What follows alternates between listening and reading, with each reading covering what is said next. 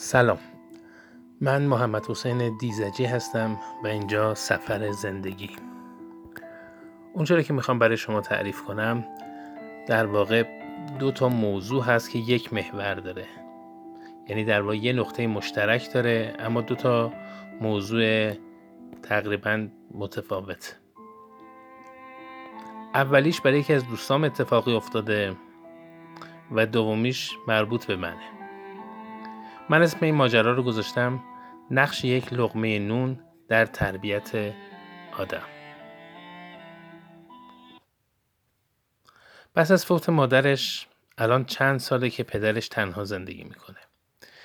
همه بچه ها ازدواج کردن و حالا هر کدوم صاحب همسر و فرزندن.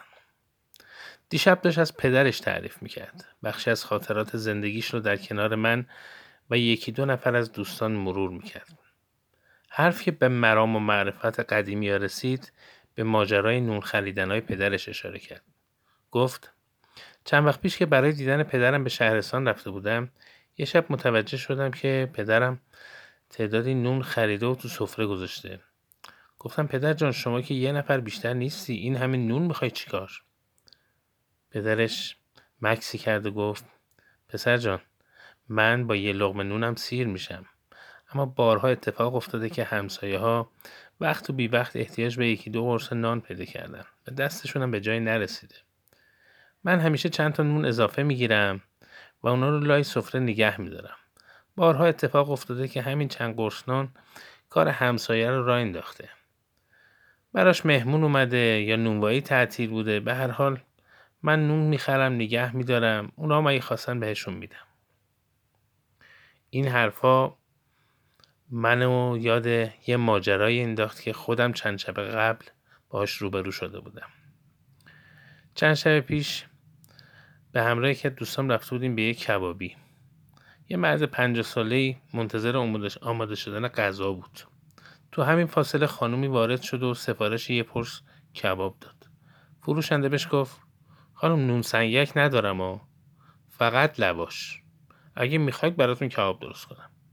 زن نگاهش به نون سنگکی افتاد که رو پیشخوان بود. هنوز اشاره نکرده بود که صاحب کبابی گفت این نونا برای این آقاست. منظورش ما نبودیم، ما یه کسی دیگه. قبل شما اومده و سفارش داده. الان هم که نونوایی تعطیله. حالا چیکار کنم؟ اون مرد هم که مثل ما این صحبت‌ها رو شنیده بود اصلاً به رو خودش نیاورد. انگار نه انگار که اصلاً چیزی شنیده. اون میتونست به راحتی نصف نون از اون سنگکای خودش با اون زن بده، اما انگار که گوش نداره و هیچ چی نشنیده. من و دوستم از کبابی اومدیم بیرون. بالاخره نفهمیدم که اون خانم محترم به نون لواش رضایت داد یا از خیر سفارش‌های کباب گذشت و رفت.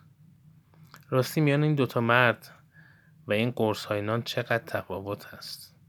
انگار تفاوت در سفره هایی است که این 2 نفر پای اون تربیت شدن و بزرگ شدن. تفاوت به نظرم در اون نون هایی است که این 2 نفر خوردن. به راستی که لقمه نان چه کارها که نمی‌کنه.